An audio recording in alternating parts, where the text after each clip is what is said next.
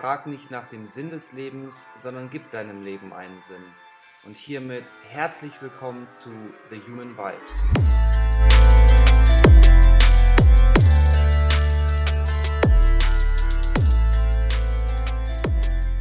Hallo du da draußen, egal wo du dich heute befindest. Ich freue mich sehr, dass du wieder eingeschaltet hast und heute wieder dabei bist bei einer neuen Folge von Human Vibes. Heute möchte ich über ein ziemlich spannendes und weniger praktisches Thema sprechen. Ich habe mir einige sehr spannende Experimente aus dem Rahmen der Psychologie herausgesucht, die ich vorstellen möchte. Warum möchte ich dir unbedingt diese verschiedenen Experimente vorstellen? Einerseits liegt es mir eben am Herzen zu zeigen, inwiefern sich die Psychologie von damals bis heute weiterentwickelt hat, vor allem was die Experimente angeht, und um eben diese ethischen Fragen, die eben hinter diesen riesigen Experimenten stehen, dir bewusster zu machen. Als erstes, das wahrscheinlich eines der größten und auch meist diskutiertesten Experimente der Psychologie, das Stanford Prison Experiment. Wie der Name schon sagt, geht es eben auch um Gefangenschaft. Das heißt, es sollte menschliches Verhalten unter der Bedingung von einer Gefangenschaft erforscht werden.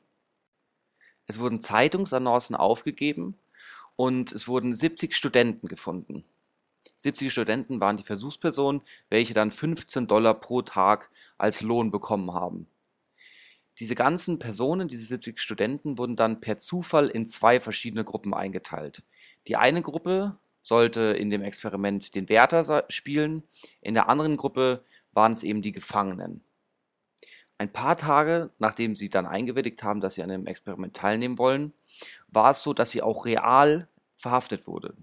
Das bedeutet, die eine Gruppe der Gefangenen wurde wirklich verhaftet. Das heißt, es kamen Polizisten, egal wo diese Versuchspersonen sich gerade aufgehalten haben, und haben sie gefangen genommen. Alles war ziemlich realistisch und sie wurden aus ihrem Alltag herausgerissen und in eine Zelle gesperrt. Diese Zelle war im Keller der Universität. Die andere Gruppe der Wärter haben Uniformen bekommen, genauso wie die Gefangenen eben auch dann eine Fußkette bekommen haben ähm, ihnen wurde ein Krankenhaushemd angezogen und anstatt ihrem Namen wurde jetzt immer nur noch eine Nummer gesagt. Den Wärtern wurde gesagt, dass sie die Regeln, die dort eben in, diesem, in dieser Gefangenschaft und in diesem Experiment herrschen, selbst bestimmen können. Die konnten sie selbst ausarbeiten. Sie durften Maßnahmen ergreifen, wenn sie dachten, es würde eben dazu nötig sein. Sie müssten das machen. Und so vergingen dann die ersten Stunden und die Wärter haben sich ihrer Rolle etwas mehr angepasst, genauso wie es eben auch mit den Gefangenen war. Was ist dann passiert? Die Wärter haben immer mehr versucht, ihre Macht auszunutzen. Sie haben beispielsweise die Gefangenen in der Nacht einfach geweckt, nur um ihre Macht zu demonstrieren. Und am zweiten Morgen gab es schon den ersten Aufstand durch die Gefangenen. Was haben die Wärter gemacht? Die Wärter haben mit Feuerlöschern in die Zelle reingesprüht damit sie eben diesen Aufstand niederschlagen können. Als Strafe haben sie auch den Gefangenen die Kleidung entzogen und sogar das Bett, sodass sie am Boden schlafen mussten. Und ab dem zweiten Tag, das bedeutet, es waren 48 Stunden, 48 Stunden, in denen das Experiment lief, ab diesem Punkt haben die Wärter immer und immer mehr die Gefangenen gedemütigt. Ein weiteres Beispiel. Wenn um 22 Uhr nach wie vor noch Licht in den Zellen von den Gefangenen war, haben sie ihnen die Toilette entzogen und sie durften nur noch einen Eimer benutzen. Und nach drei Tagen, nur nach drei Tagen von diesem Experiment, ist es komplett eskaliert. Und ein Gefangener ist in so einer starken Stressreaktion gewesen, dass er entlassen werden musste. Nach nur sechs Tagen wurde dann insgesamt das gesamte Experiment abgebrochen, weil eben diese Ethik einfach gefehlt hat. Die Gefangenen haben sich so stark in die Rolle ihrer Gefangenschaft hineinversetzt, genauso wie es die Wärter getan haben, die eben beinahe schon sadistisch waren. Insgesamt nach dem Experiment, Experiment war es so, dass ähm, vier Gefangene emotionale Zusammenbrüche hatten. Eine Gefangene hatte sogar einen psychisch bedingten Hautausschlag. Und die komplette Eskalation des Experiments ist heute immer noch ziemlich aktuell diskutiert. Jetzt fragt man sich natürlich, was hat die Leute dazu gebracht, normale Studenten, die per Zufall ausgewählt wurden, sich in jede Rolle, das heißt die in den Gefangenen, beziehungsweise auch in die Rolle eines sadistischen Wärters hineinversetzen können. Wichtig ist hier, dass wir hier sehr starke soziale und situative Kräfte hatten. Das bedeutet, nicht nur durch diese Deindividuation, das bedeutet, dass die Personen ihre eigene Individualität neu für sich erschaffen haben und sich eben der Rolle überlassen haben, sondern eben auch dadurch, dass sie beispielsweise eine Uniform bekommen haben. Das bedeutet eine Art Status, eine neue Rollenzuschreibung. Wurden diese Personen eben reduziert auf ihre Rolle. Sehr erstaunlich war eben an diesem Experiment, wie schnell diese Rollenübernahme funktioniert hat. Es kam sehr, sehr schnell dazu, dass sich die Gefangenen einfach ihrem Schicksal in der Gefangenschaft und die Wärter über ihre Machtausübung und auch teilweise dann über diesen Sadismus ausgelebt haben. Später hat man auch die Wärter gefragt, wie es sein kann, dass sie diese vielen Peinigungen und diese sadistischen Dinge getan haben. Und die Wärter haben meistens überdurchschnittlich oft gesagt, dass sie aufgrund ihrer Rolle eben genau so handeln mussten und dann auch so gehandelt haben. Dieses Experiment zeigt eben ziemlich deutlich, und das ist das, was ich auf jeden Fall möchte, dass du dir mitnimmst, dass vor allem es ganz, ganz starke situative und soziale Kräfte gibt, die Menschen, die per Zufall ausgebildet waren, dazu gebracht haben, beinahe sadistisch andere Leute zu quälen. Als nächstes möchte ich ein Experiment dir zeigen, und zwar, es geht um Konformität. Das Experiment ist von Solomon Ash. Das bedeutet, es geht darum, wann Menschen konform gehen, das heißt, sich einer Gruppenmeinung anpassen. Das bedeutet, wir hatten Versuchspersonen, die in einen Raum gekommen sind und ihr könnt euch das vorstellen, es war einfach ein Raum und im Kreis saßen eben verschiedene Menschen, die sich dort versammelt haben, um an dem Experiment teilzunehmen. Dann ist die eine Versuchsperson in den Raum gekommen und hat sich einfach in diesen Kreis gesetzt. Die Versuchsperson dachte, alle anderen Personen seien auch Versuchspersonen. Das war aber nicht der Fall. Es gab jeweils immer nur eine Versuchsperson und die ganzen anderen Menschen, die eben auch in diesem Kreis saßen, waren in dem Experiment involviert und wurden vorher schon gebeten, eben einige Dinge zu tun. Was passiert? Man hat allen Personen Linien gezeigt mit einer bestimmten Länge und Referenzlinien. Das bedeutet, man konnte vergleichen, ob die Linien gleich lang sind oder eben verschieden lang. Dann sollte eingeschätzt werden, welche der drei Linien gleich lang zu der Linie ist, die eben präsentiert wurde. Wir hatten dann eine Kontrollgruppe und eine Experimentalgruppe. Insgesamt war es so, dass die Personen, die eben Eingeweihte waren in dem Experiment, sagen sollten, dass es eben eine Linie ist, die eben nicht der wirklichen Länge der einzuschätzenden Linie entspricht. Und ganz am Ende wurde dann die Versuchsperson, die reale Versuchsperson gefragt, welche Referenzlinie eben gleich lang zu der Linie ist, die zu bewerten ist. Das Erstaunliche war, dass ein Drittel aller Versuchspersonen sich einer falschen Gruppenmeinung angepasst haben.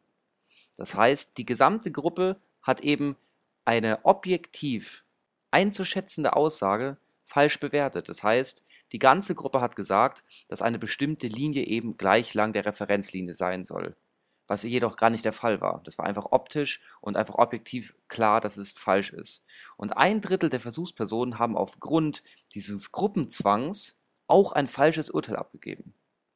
Man hat herausgefunden, dass je größer die Gruppe ist, je stärker war der Gruppendruck auf die Versuchspersonen bei der Einschätzung und desto öfter sind die Personen, die Versuchspersonen, konform gegangen. Das heißt, sie haben das falsche Urteil bestätigt.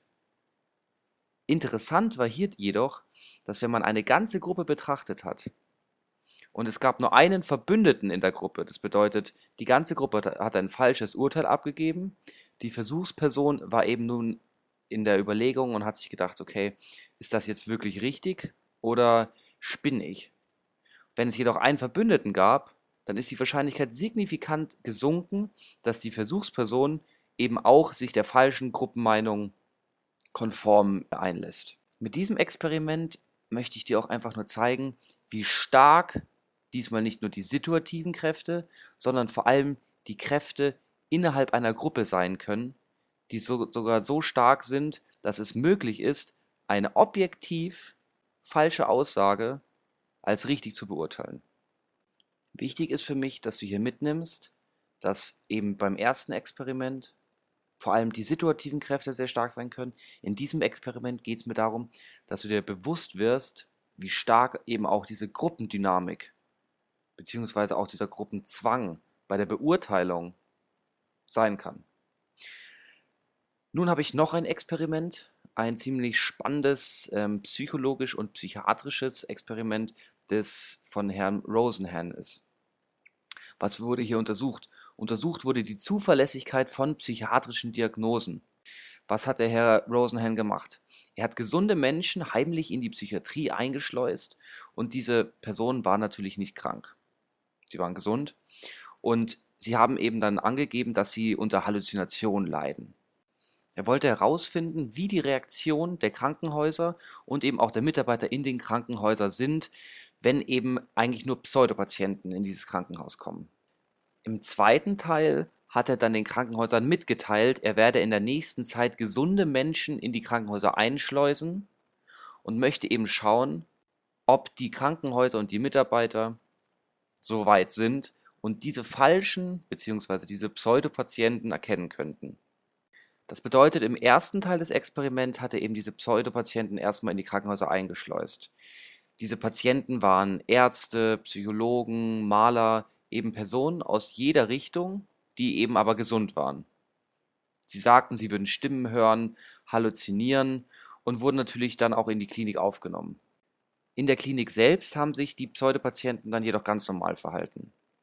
Es ging nur darum, dass sie ganz am Anfang bei der Diagnose eben von diesen Halluzinationen und diesen Stimmen berichtet haben. Es wurde immer die Wahrheit gesagt von dem Pseudopatienten, außer ihr Name. Was ist passiert?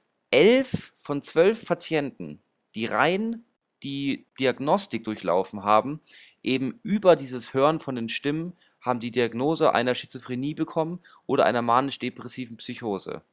Das bedeutet, sie haben eben diese Diagnose bekommen, ohne wirklich krank zu sein.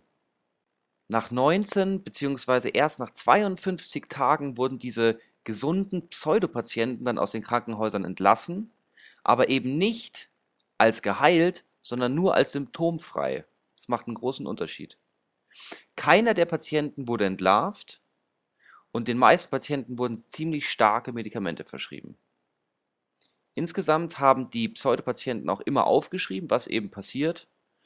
Und das Interessante war, dass vor allem das Pflegepersonal, genauso wie Psychologen und Psychiater, dieses Aufschreiben, was ja eigentlich der Studie diente, als sogenanntes pathologisches, also krankhaftes Schreiben abgetan haben. Der zweite Teil des Experiments, nachdem Rosenhan eben gesagt hat, er habe so viele Pseudopatienten in die Krankenhäuser eingeschleust. Er ist nämlich damit äh, auch an die Öffentlichkeit gegangen. Und viele Krankenhäuser haben gesagt, nein, ihnen könnte sowas nicht passieren.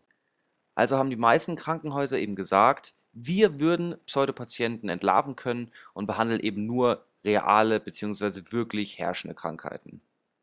Also hat er es eben ausprobiert. Er sagte, er schicke in den nächsten Monaten wieder einige Pseudopatienten in die Krankenhäuser und er möchte eben nun sehen, ob die Krankenhäuser diese entlarven können. Wichtig war, dass er überhaupt niemanden in die Krankenhäuser geschickt hat. Es war nur ein Vorwand. Das Spannende war, dass nun einige Krankenhäuser von 193 Einweisungen 41 Personen als sogenannte Testpersonen oder Pseudopatienten eingestuft wurden und 42 zusätzlich noch als verdächtig. Das heißt, 80 von 193 Einweisungen waren unter den Verdachtsfällen, wobei jede dieser Personen kein Pseudopatient war. Was heißt das also? Insgesamt ist es natürlich ziemlich revolutionär und auch ziemlich provokant. Es wurde natürlich sehr viel in der Diagnostik verändert, es wurde hier ziemlich an der Genauigkeit gearbeitet ähm, die Studie hat nicht ohnehin sehr, sehr viel Kritik bekommen, allein über den Zweifel an der Darstellung und wie das überhaupt möglich sei, Leute in ein Krankenhaus zu schleusen. Was uns hier aber auf jeden Fall bewusst werden sollte, ist, dass man eben hier wieder eine Art Rollenzuschreibung hatte. Das bedeutet, wir hatten über, also wir hatten in der Diagnostik rein über die Information, dass diese Person einmal Stimmen hört, sofort die Zuschreibung der psychiatrischen Diagnose und wir haben dann in der Brille, beziehungsweise mit der Brille, dass diese Person Stimmen hört, immer weiter interpretiert. Das heißt, wenn wir eine Eigenschaft bzw. eine Krankheit einmal bei einer Person feststellen, wird diese immer vor dem Hintergrund dieser Diagnose behandelt. Auch wenn diese Diagnose eben falsch oder überhaupt eigentlich gar nicht gegeben sein kann. Nun möchte ich noch ein paar Worte insgesamt zu psychologischen Experimenten sagen. Wichtig ist, dass wenn man sich psychologische Experimente anschaut, diese nicht nur immer vor dem Hintergrund der Zeit, wie beispielsweise diese Experimente, die ich vorgestellt habe, sind alle relativ alt. Das bedeutet, die heutigen Ethikkommissionen, das heißt Ausschüsse, die dafür sorgen, dass eben nur ethisch vertretbare Studien durchgeführt werden, waren damals natürlich andere als heute. Auch ist wichtig zu wissen, dass die meisten Studien nur dann publiziert werden, wenn sie auch ein Ergebnis haben. Das heißt, wenn ein Ergebnis nicht signifikant, also nicht überdurchschnittlich, ich sage jetzt mal interessant oder von den Normen abweicht ist, wird es meistens nicht veröffentlicht. Aus dem Grund lesen wir auch meistens immer von neuen und großartigen Studien, weil es viel mehr Studien gäbe, die auch überhaupt gar keinen Effekt zeigen. Das ist auch auf jeden Fall wichtig, was ich möchte, dass du dir mitnimmst, falls du mal dich weiter mit psychologischen oder allgemein mit irgendwelchen Studien beschäftigst. Wichtig ist immer hier, dass die ethische Vertretbarkeit dieser Experimente im Vordergrund steht, sowohl heute in der Psychologie als auch nachträglich betrachtet werden muss. Ich hoffe, ich konnte dir über diese etwas in Geschichten verpackten Experimente ein bisschen Bewusstsein dafür geben, dass es einerseits sehr, sehr starke situative Kräfte gibt, die eben nicht nur in einem Setting von einem Experiment wirken, sondern eben auch real sind. Das bedeutet auch im Alltag. Das heißt, wir haben Rollenzuschreibungen. Wenn ein Wärter eine Uniform bekommt, hat er eine neue Rolle. Welche Rollen, in welchen Rollen bist du? In welchen Rollen befindest du dich? Bist du Student? Bist du Schüler? Bist du vielleicht Polizist? Denk daran, wie andere deine Rolle wahrnehmen und was du machst, wenn du in eine andere Rolle schlüpfst. Werde dir bewusst. Übernimmst du gerade die Rolle des Bruders? Übernimmst du die Rolle der Studienvertretung? Vielleicht auch die Rolle eines Helfers? Je nachdem wirst du wahrscheinlich anders handeln und wirst eben auch andere Personen vor dem Hintergrund ihrer Rollen sehen. Das ist ziemlich wichtig zu wissen. Als zweiten Punkt ist mir ziemlich wichtig, dass du dir noch mitnimmst, dass es eben nicht nur die Situation, sondern eben auch diese Rollenzuschreibungen und als drittes auch immer in der Situation Gruppendynamiken gibt.